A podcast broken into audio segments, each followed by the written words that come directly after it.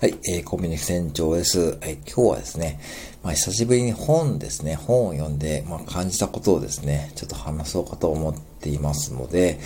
まあね、お時間ある方は聞いてもらえば嬉しいです。えー、はい、えー、何を読んだかというとですね、はい、あの、やめるという選択で、えー、著者は、あの、沢まどかさんですね。はい、沢まどかさん。はい、 Voicy の人気パーソナリティの沢まどかさんの、えー、身長ですね。はい。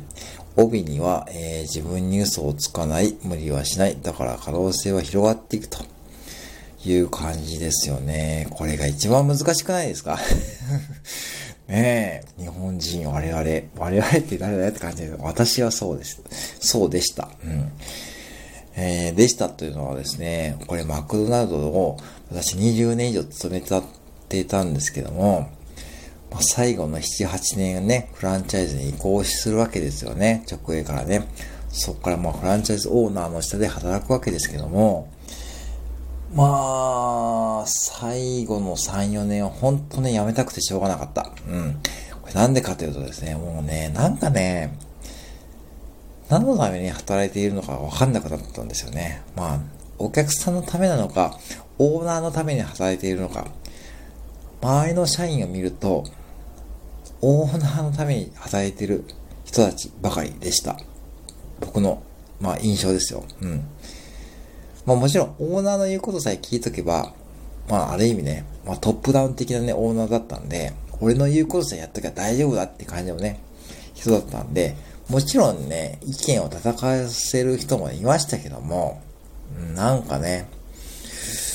ありました。でもまあそんな中で組織としてやっていたんで、でも組織としてやっていく以上ね、オーナーから給料もらっている以上ね、しょうがないかっていうことで諦めてやってる方もいましたけども、うーん、僕はね、ほんと窮屈だったんで、もうね、ほんとやめたい、やめたい、やめたいっていうふうにずっと思ってました。で、ある日ね、今のコンビニのオーナーから声をかけてもらって、まあね、辞めることができたんですけども、仕事はね、すごい好きだったし、クルーとね、あの、喋ったりですね、ご飯を食べに行ったりしてもね、知ってたんで、すごいそれはね、楽しかったんですけどね。うん、うん、そうなんですよね。だから、そういう意味でいくとですね、まあ別に、まああの、続けていてもよかったんですけどもっていう話なんですけども、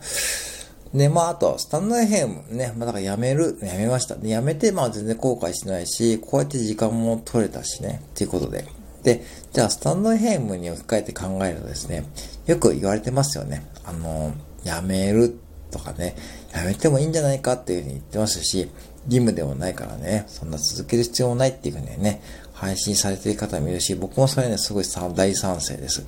で、まあこの本を読んで、まあちょっとだけ学んだとかね、ちょっとヒントをもらったのは、うーん、やっぱやめるっていう響きがね、あんまり良くないですよね。なんかね、なんかすごい。だから、やめるんじゃなくて、えっ、ー、とね、休憩するってことにね、置き換えて考えるとね、いいと。うん。あ、なるほどなって思いました。まあ確かにこれね、気づいている方もいると思うんですけども、うん。なんかこう、毎日やらなきゃいけない、やらなきゃいけないとかね、なんかこう、これをやらなきゃいけないとかね、まあなんか別にこう、なんかの、なんか法律で決められているわけじゃないじゃないですか。なんかこう自分の決め事、決め事って。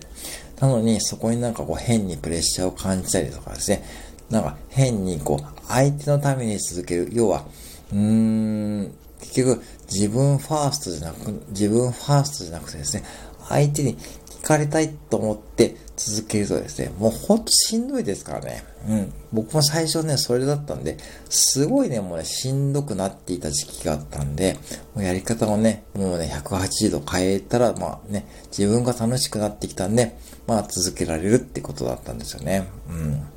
もちろんね、あの、いろんな方が聞いてくれたらですね、もう反応いただいてるんで、本当にそれのおかげでもあるんですけども、うん。でもね、結局自分で、結局ね、僕はね、自己中なんですよ。だからね、あのね、いつもね、あの、本当にね、あの、本音はですね、もうね、明日やめてもいいと思ってます。あの、スタンド FM も。うん。ぶっちゃけ。あの、まあ、これ以上っていうかね、もちろん SPP もね、憧れますしですね、うん。あのね、うん、もちろんね、その目標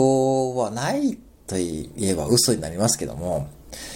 うん。でもまあ、始めたきっかけが僕のとってはね、まあ自分のコミュニケーションとかね、話し方をね、少しでもね、上手くなって、それを仕事に活かせればいいなっていうことだったんで、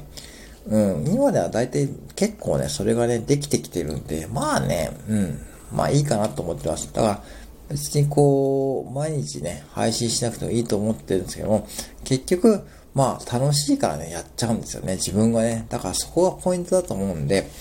自分が楽しいからやればいいんですけども、もしなんかこう、そこで変に相手に聞かれたりとかですね、なんかこう、変なね、義務感になっていたらですね、もうそれやめ時で、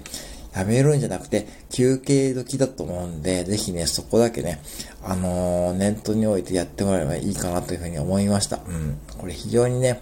えこの本ね、そんなことがね、書いてあります。うん。で、結局ね、もうやっぱそこは一番難しいんですよね。真ん中はね、難しいんですけども、